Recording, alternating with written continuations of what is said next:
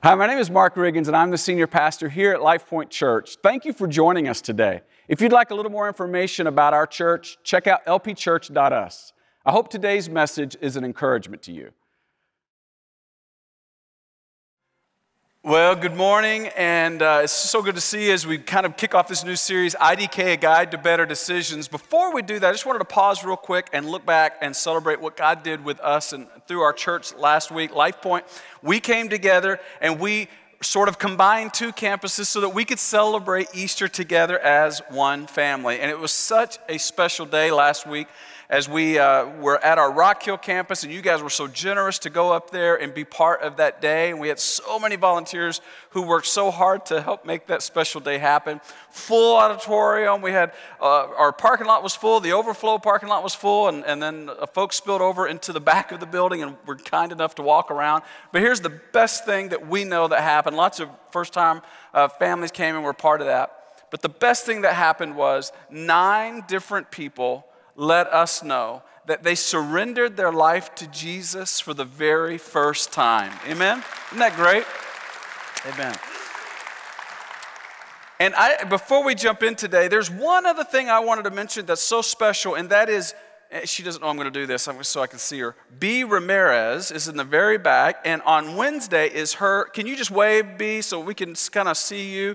Uh, there she is, in the very back. Wednesday is her 95th birthday. And isn't that special? Yeah.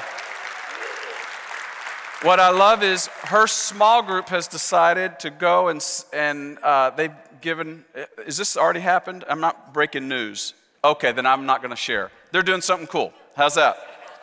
Oh, it's public. 95 different birthday cards from different people to celebrate her. So that's pretty cool. Well, today we're kicking off uh, this new series. And Ben, if you were here at the beginning, our student pastor said one of his most difficult decisions is where does he go to lunch after church? And for most of us, that's probably not as high on the list as it is for Ben, although I appreciate that that's high on his list.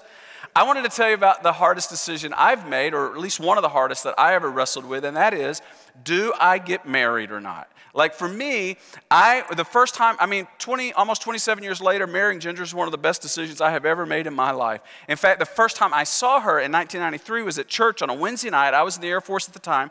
I went back to the base that night and I told my friends, I saw my future wife tonight. I was this was the one for me. And yet, when it was game time to actually propose and to make the like decision for me, I begin to wrestle with this question. It's a question many of us have wrestled with in our life, and that is can we know God's will? And if so, how? What I was wrestling with was I love her, but is it God's will for me to marry her? And I don't know about you, but in that moment, I began to wrestle with this decision. I was like having all this angst, the sleepless nights, lots of prayer, and yet I was still unsure. I didn't know what to do. So, you know what I did? I volunteered to go serve one entire year in South Korea so that I could get alone with God and find the answer to this question Am I, is it God's will for me to marry Ginger? And the truth is, like I, was thinking, I wanted to be like Moses in the Old Testament and go to the hill on Mount Sinai and like, you know, get the Ten Commandments, except I just wanted a yes or no from God. And so this is what I, I volunteered to go over there for a year, and here's what happened on day one. Day one, I had a crystal clear clarity that God wanted me or that I wanted to marry Ginger, and I thought he was totally okay with it.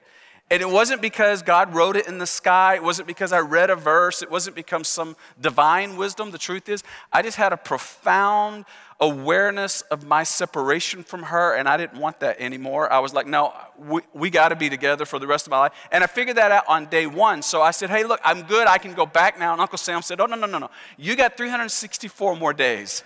Then you can go back, which is what I did. And two weeks later, we got married.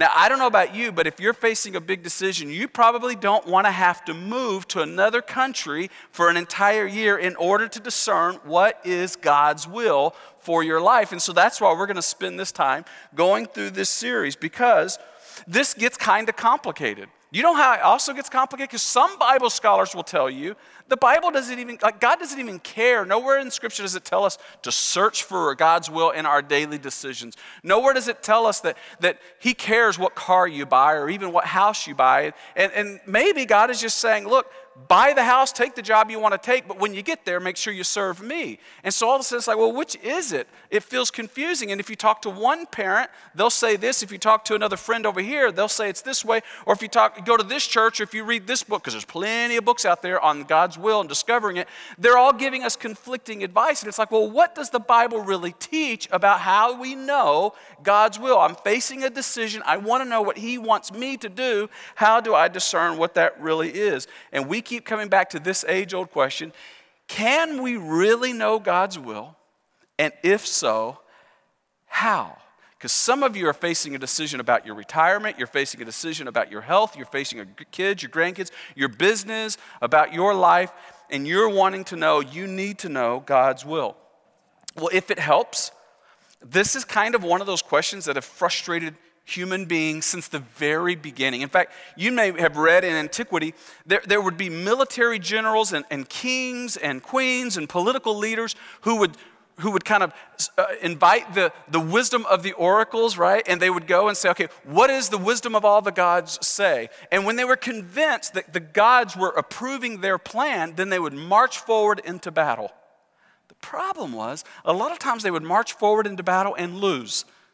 And it was like, well, wait a minute. I thought we saw it and we got confirmation, and yet here we are with all this loss. And so it was around 300 BC, as you read history, you will see that the oracles kind of went out of business. Like it wasn't a real good career path because so many times they were certain they were right, and then they ended up losing the battle. And people still, despite all of that, we still want wisdom from a higher power. That's why we see all this stuff with, with astrology and with magic eight balls and fortune tellers. Like we're trying to go, I just don't want to make a bad decision. I don't want to have regret. And so we're constantly trying to figure out this age old question can I know God's will? And if so, how? And that's what this series is about. We're going to open God's Word and we're going to see what God has to say on this. And if you know of someone who's wrestling with a decision, they're facing a major decision, you just invite them to come and be part of this series. And so we can walk through this together. And, and the way we're going to walk through this today is a little bit different. Normally, if you're new, I just want you to know we normally open the Bible and we'll go through a significant part of Scripture. Today, what we're going to do is we're going to take a theme and we're going to see how Scripture walks us through that theme. And here's why because sometimes we need to stop and do almost more of a systematic theology and understand what does the Bible say about this one thing. And that's what we're going to do today in answering this question Can I know God's will? And if so, how. If you got your Bibles, turn with me to Proverbs chapter 3. This is a familiar verse. In fact, we made this our memory verse just a couple of series ago. Proverbs chapter 3, and we're going to look together at verse 5 and 6. In fact, what I want to do is ask you to say this out loud with me. And, uh, and then we're going to build on this as we go throughout the service. So say this verse out loud with us. Repeat this with me. Trust in the Lord with all your heart and lean not on your own understanding. In all your ways, submit to him, and he will make your paths straight. Now, that last part of that verse is the promise that God gives you and me in answer to our age old question. It's highlighted here. Would you just say this out loud with me? He will make your path straight. In other words, He will make things clear. He will make things obvious. When you're searching for the future, you're wondering what God's desire is, your will is, He will make it obvious. He will make it clear. He will make your path straight. So I'm like, good. So the answer to the question is yes. And then the obvious answer, the next question is, how? How do I then know what the straight path is? And the Bible, as you go through it, you will see the Bible over and over again talk about God's will in three different categories. And I just want you to know this next slide is going to set the stage for the entire series.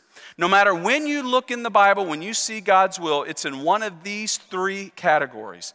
And they are the providential will of God, the moral will of God, and the personal will of God. If you were to do like a, a word search of Scripture, every time you saw God's will, it would fall into one of these three categories. It's why it's so important. See, you and I, when we think, can I know God's will, you know what we're thinking? Personal, street level.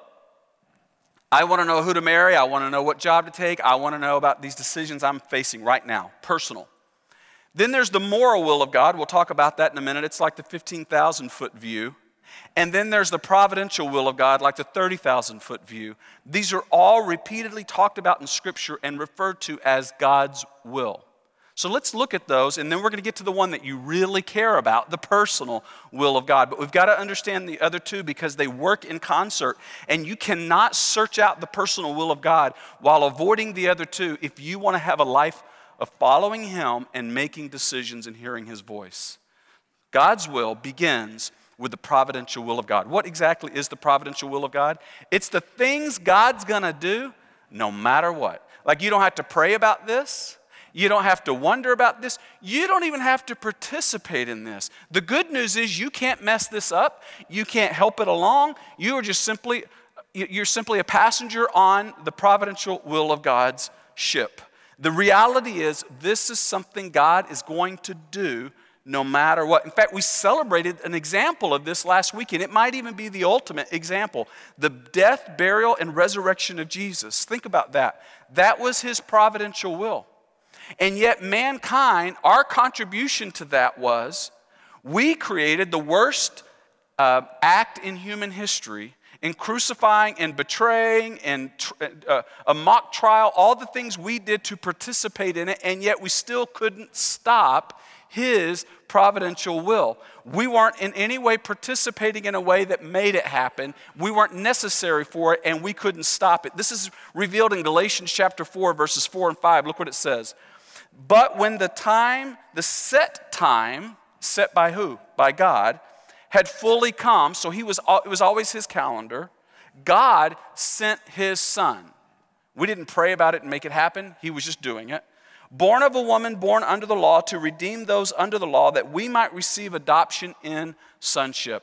The reality is, God said, I'm going to send my son to redeem the world, and no one can stop it. And here's the really good news that means that you and I, we cannot stop, and nothing can thwart God's providential will. I don't know about you, but that's really good news. He sits on the throne as the Lord, and we get to rest in knowing His will moves forward. No matter how much of a knucklehead I am, He continues to move this world forward in the way as He sees fit. Another example of this is found later in Revelation chapter 20, when we are told that one day all of us will stand before Him and be judged for de- our deeds that is going to happen. I don't have to pray about it. I don't have to uh, behave in a certain way so I qualify for it. This is going to happen no matter what. God is just going to do it. It's His providential will. I love in the book, uh, A.W. Tozer's book, The Knowledge of the Holy, which is an absolute classic that I keep coming back to throughout my life. If you're always wanting to know more about the characteristics of God and who He is, The Knowledge of the Holy by A.W. Tozer is such a great book. And in that, he talks about the providential will of God under the banner of the sovereignty of God. And he specifically uses the illustration of a cruise ship to illustrate the providential will of God. In other words, it's as if a cruise ship is leaving New York City headed toward London, and in that cruise ship, the cruise ship itself is the providential will of God. It has a predetermined destination, it has a predetermined course. But on that cruise ship are a lot of passengers, and that's us. And these passengers on this cruise ship have all kinds of freedom. They get to choose who they're going to, uh, you know, do the day with. They get to uh, decide what they're going to eat, what they're going to drink, the entertainment that they're going to enjoy. They have all the freedom. However, their freedom is enjoyed within the limits of the providential will of God, the ship as it continues forward, and their behavior cannot alter the course or the direction of the ship. This is the providential will of God. He has come to redeem mankind, and one day we will all be judged, and nothing changes that. And that, I believe, is great news. There, there's a real important. Um, element to this that we've got to understand. Even though none of God's providential will depends on me, like He doesn't need me for any of these things, here's the beauty of our God He chooses to use us to accomplish His providential will. I mean, think about Abraham. Abraham in the Old Testament, in Genesis chapter 12, God came to him and said, I am going to form a nation through whom the Messiah will eventually come. And guess what, Abraham? I choose you to accomplish my providential will. Pretty cool. And then we go all the way to the New Testament and we see Mary, and Mary was told by an angel, God sent this angel to say to Mary, Mary, you are going to have a child, and that child is going to grow up and become the redeemer of mankind's sins. God is planning to do this no matter what, and you can't stop it. And He's choosing to use you to accomplish His providential will. God uses us. So when we want the personal will of God, that ground street level, it's really important that we're familiar with the 30,000 foot level, the providential will of God, and what it is He's up to. And the more familiar we are with the providential will, the easier it is to discern His personal will. But that isn't the only will, it's the other one. It's the moral will of God. And this is the part that we probably like least, if we're honest, and that is the commands of God. These are the do's and the don'ts. This is the thou shalt and the thou shalt not. So the first will of God is the providential will of God. And say it with me the second will of God is the moral. Just making sure you're with me. Good. The moral will of God. Here's a great example. Paul said in 1 Thessalonians chapter 4 and verse 3, he said, It is God's will that you should be sanctified, that you should avoid sexual immorality. So here's what's important to know there are certain things you don't have to pray about. God has just already answered these things in his moral will, in the do's and the don'ts, and the thou shalt and the thou shalt nots. For example, God will never, if you're married, God will never send you someone other than your spouse. If you're not married, God will never send you someone else's spouse. You don't have to wonder about that. He's already answered that in his moral will, the do's and the don'ts. And he wants us to remain morally pure. So, how does this impact what we really want to know, the personal will of God? The ground street, like we want to make these decisions, the impending things that you're facing right now?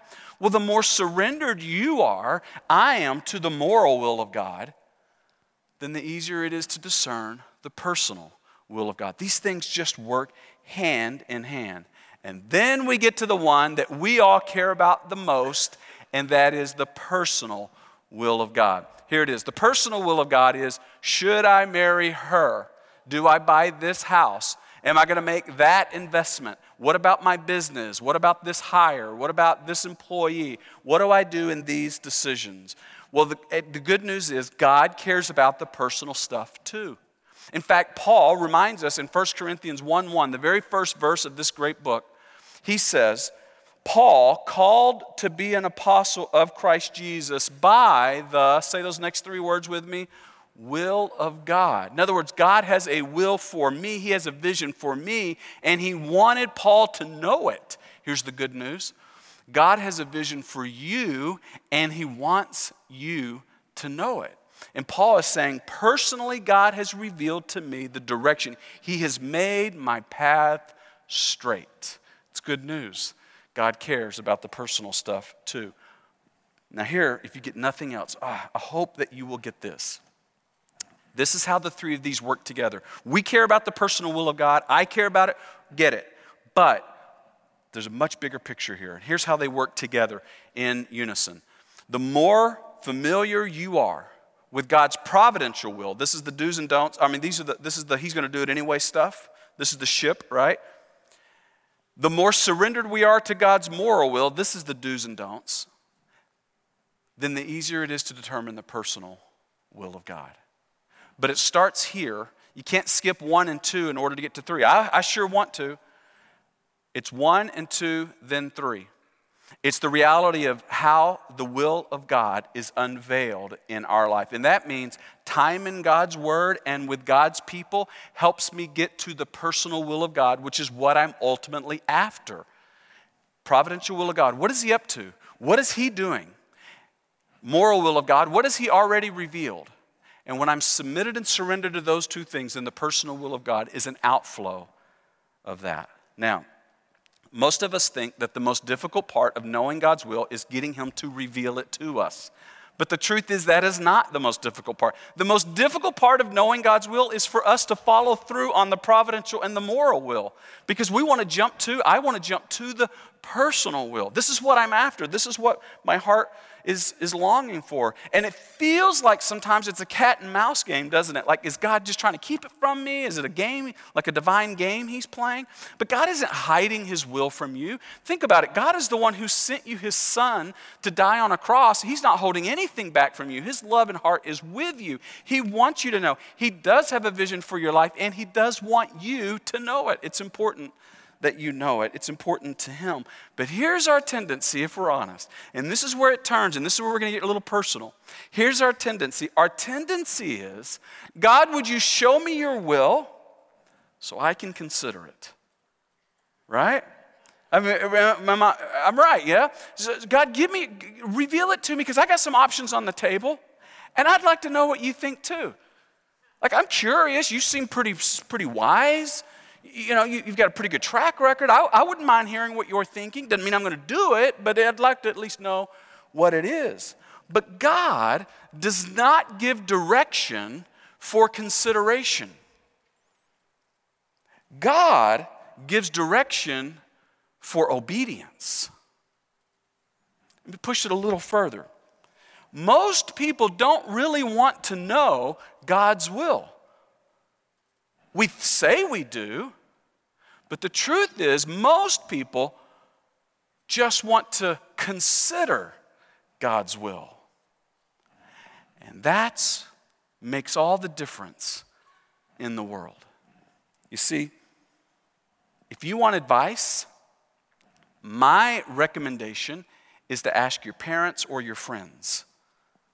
But God is not in the advice business, God is in the lordship business. And that's a very different thing. And this is where I come to God like a fortune teller God, what do you want me to do so that I can consider it? But if you're going to send me to be a missionary somewhere, well, all bets are off, right?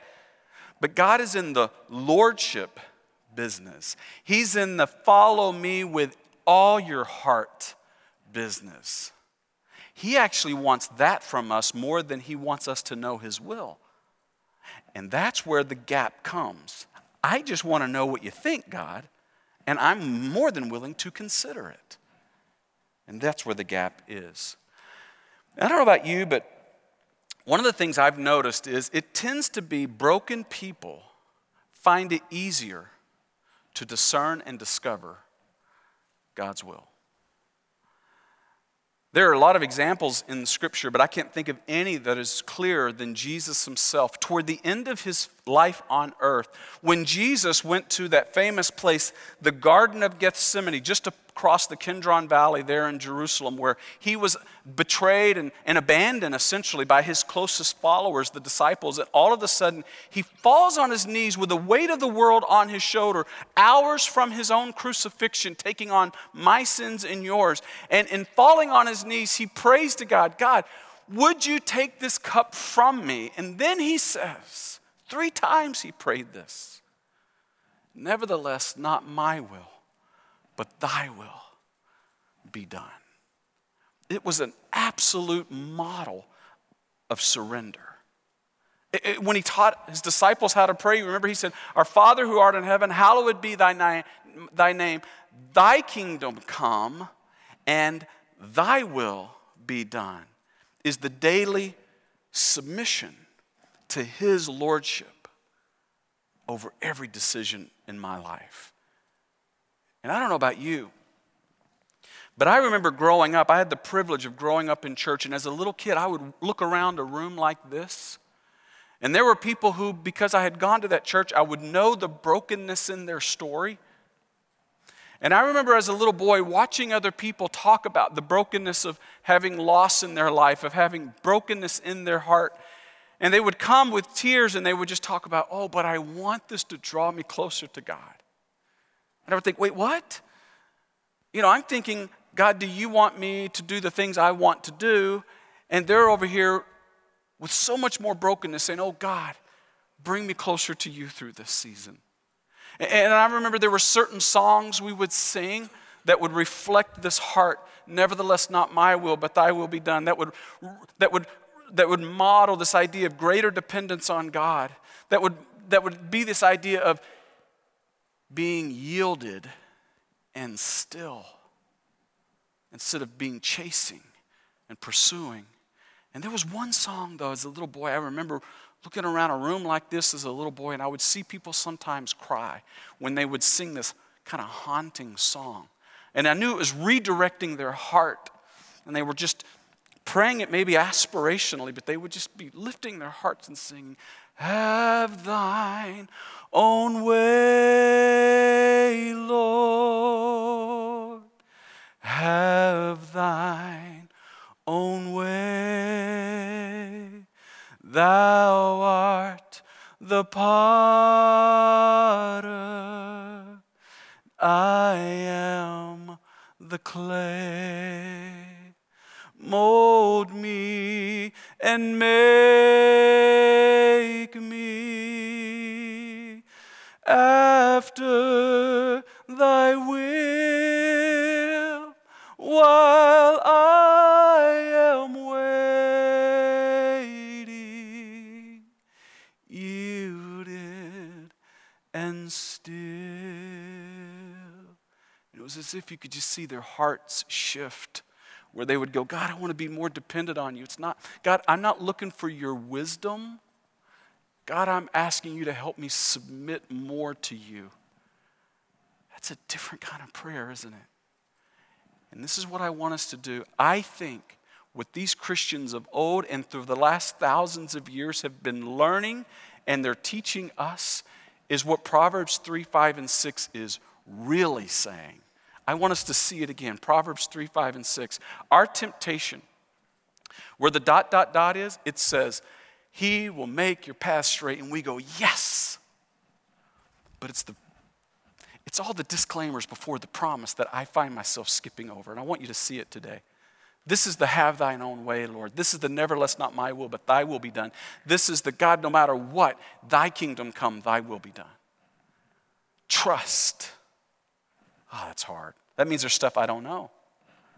In the Lord, He's on His throne, and His providential will moves forward. God, I trust you with all your heart. This isn't, I want to leave options open just in case I get a better offer. No, this is with all your heart.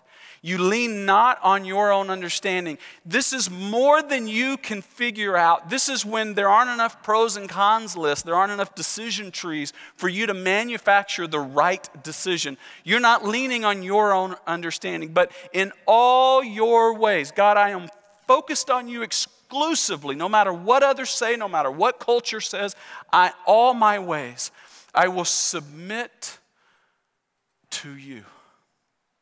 I will surrender. And I'm not looking just for a decision. I'm asking you, God, to help me submit to you in a deeper way. And when we come to that place in our hearts, that's our own Garden of Gethsemane, He will make your path straight. He will make your paths straight. It turns out, for most of us,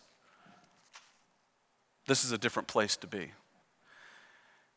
And when we say, well, you know, I, I, I want to get there, here's a, here's a simple commitment you could even make today. You, would, you could just say, while I'm searching for the directions in one part of my life, I will follow him in the directions the known directions in the other part of my life. And you might say, well, that, that, sounds good, but what are the known directions? What is the known will of God that I'm supposed to already know? If you're new, you're like, hey, do you guys have a secret code I don't know about? What is the known will of God? Well, i love this question because Jesus summarized the entire Old Testament in one simple set of commandments. It's in Mark chapter 12 and begins in verse 30, where Jesus actually says, Love the Lord your God with all your heart, with all your soul, with all your mind, with all your strength.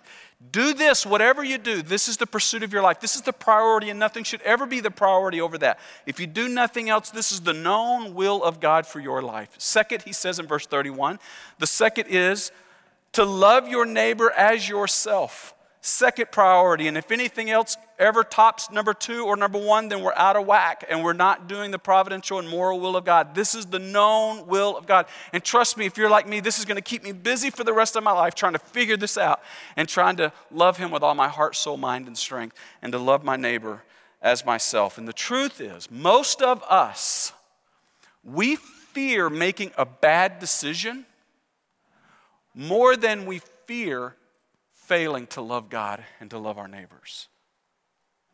And that's the problem.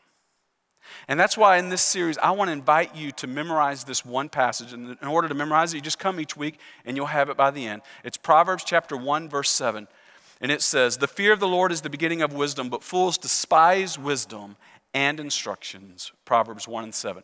Proverbs 1 7. Would you say that out loud with me? Say it with me. The fear of the Lord is the beginning of knowledge, but fools despise wisdom and instruction. Proverbs 1 7. So back to our original question Can I know God's will and how? The promise of Proverbs 3, 5, and 6 is yes. Two chapters later, yes, you can know God's will. But how?